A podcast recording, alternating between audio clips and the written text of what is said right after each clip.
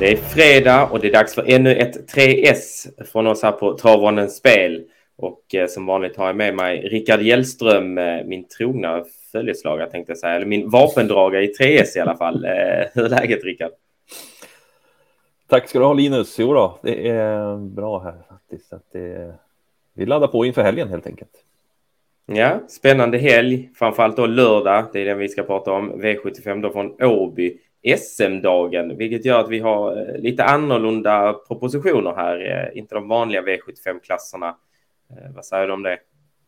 Nej, så är det ju. Det är bland annat har vi ju Monté-SM, Monté-lopp där det är ryttare som är på hästarna och eh, inte vagn den gången, så att det är ju lite annorlunda. Sen har vi ju även amatörlopp och eh, ja, lärlingslopp, det brukar det kunna vara. Och sen lite andra klasser då på um, hästarna också då, så att säga, in, indelning i loppen. Så att det, är ja, det är väl bra, eh, lite sådana här omgångar ibland, variera lite, det är väl inte fel. Nej, jag håller med. Känns faktiskt som ett eh, kul avbrott i V75-lunken eller vad man ska säga när det väl händer. Men eh, ja, vi får väl se om vi är rätt ute när det gäller de här loppen då. Vi börjar som vanligt med den viktigaste rubriken, spiken.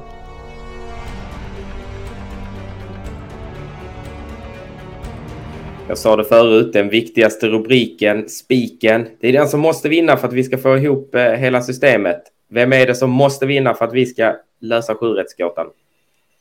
Det är Mind Your Value VF. Vi landar alltså i V75 2 där eh, spikar vi nummer 6 Mind Your Value VF. Och det är Monteloppet också som pratar lite grann om där i inledningen. Eh, så att nej, den tror vi har väldigt bra chans att vinna. Han är ju titelförsvarare i loppet faktiskt. Han vann ju Monté-SM förra året på Åby när eh, Erik Raffin red till seger och höll undan då före Polykrates Face eh, som var ett par längder bakom då och som är med i loppet i år igen. Men eh, eh ja, det är lite mer svårbedömd form på Polykrates Face eftersom han eh, inte har startat då på ett tag. Eh, men Manuel VF har hållit igång här nu med eh, några lopp för vagn och gjort det fullt godkänt. Men under sadel verkar han trivas riktigt bra. Han har ju gjort tre starter i eh, Sverige och vunnit alla tre under sadel. Det har också varit lite större lopp där med 250 000 kronor i första pris. Sen är ju hästen van också. Han har ju faktiskt varit nere i Frankrike och gått flera monterlopp den här hästen.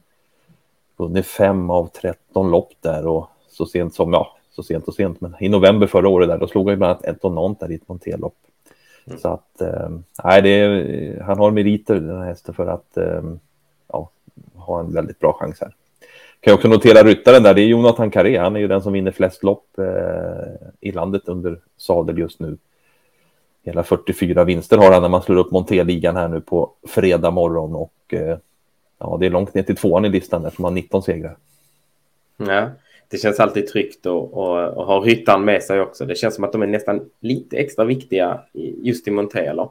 Mm. Ja, men det blir ju, ja, så är det ju faktiskt. Nu är det ju flera andra duktiga ryttare här, men just för dagen så, ja, så, så eh, ja, är han ju ja, överlägsen då helt enkelt om vi tittar på topplistan i alla fall. Sen rider han ju flest lopp också. Kan ju tilläggas. Exakt. Och vi hoppas att han vinner på lördag igen då med 6 Mind Your Value VF som vi spikar.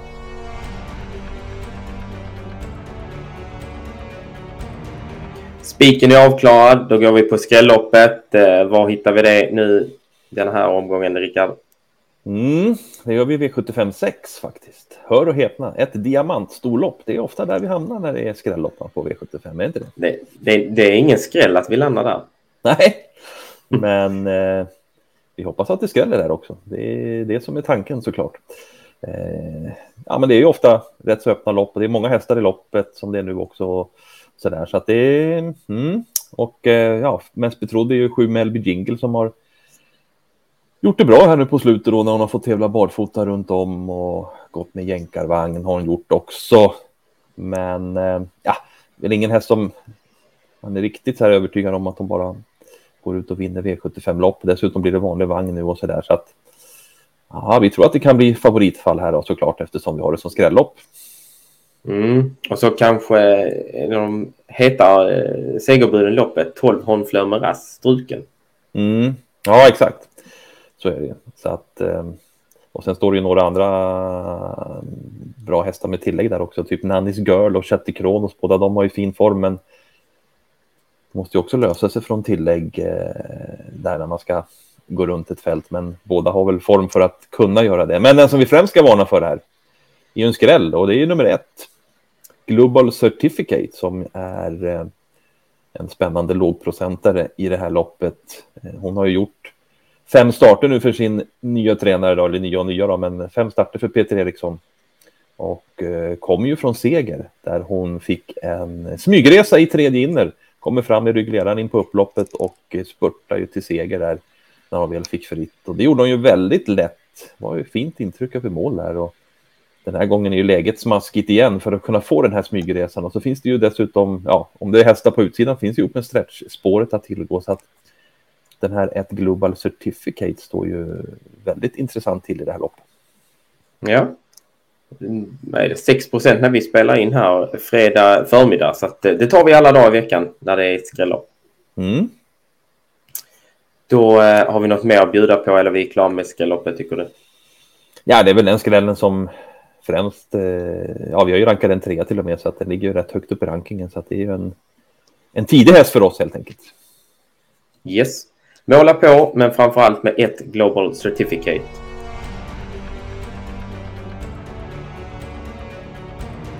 Omgångens chas är den sista rubriken vi brukar ge oss på och eh, jag vet att vi är i V75 3 här, Rickard. Eh, ska du avslöja namnet på hästen? Det ska jag göra. Jag tar eh, nummer sju då, Crown White Sauce, som vi tycker har blivit för hårt betrodd här i eh, den här omgången. Nu kommer han från seger då på eh, ett V75-lopp på Färjestad. Så att eh, det är inte så konstigt att han blir hårt betrodd när han kommer ut på V75 igen. Och, eh, men han fick ju en väldigt fin resa där på Färjestad när han vann. Fick ju draghjälp då i ryggledaren och eh, spurtade till seger då. då. Så att eh, den här hästen är ju på gång, har ju ja, utvecklats nu fint den sista tiden här. Men eh, det är lite besvärliga lägen nu med spår långt ut här bakom startbilen och eh, ja, risken finns ju att det blir en tyngre löpning nu och en tyngre inledning och så där. Så att eh, vi tycker ju att han har blivit för hårt betrodd här helt enkelt i loppet. Ja, 24-25 procent. Han är på väg att bli favorit här. Eh, det är inte där vi har honom i rankingen, eller? Nej, det är det inte. Vi har han ju på eh, betydligt lägre segerchans här i tidningen som vi har. Så att eh, då blir det chas. Och vi ska vara så snälla att vi ska bjuda på en lite roligare day. Absolut. Nummer två, Gilmore Trott, tycker vi står fint till här och har ju faktiskt en eh, tidigt i rankingen och eh, på högre, klart högre segerchans än vad han är spelad till nu. Han har ju vandrat runt hos en del tränare. Truls Andersen som har det nu är ju faktiskt femte tränaren för hästen här. Och eh, ja, men han verkar ha lyckats fått eh, ordning på hästen nu här. Han har gjort fyra starter för Truls Andersen och ser ut att bli bättre och bättre. Och Jill Ivarsson som ska köra den här gången körde ju faktiskt hästen näst senast till seger då man plockade ner Cornerstone där över upploppet och höll undan för Valnes Lisa som är hårt betrodd i ett annat av V75-loppen den här veckan. Så att, och sen, senast spurtade ju faktiskt eh, Gilmore Trott eh, klart godkänd från eh, lite besvärligare läge. Så att nej, den här hästen står fint till. Han är rätt snabb ut bakom bilen också. Borde sitta bra på det. Så att se upp för två Gilmore Trott helt enkelt. Ja, tar vi den istället för... Vill du ha en, vill ha en liten luring till? Ja, men kör på. Det är fredag. Så att...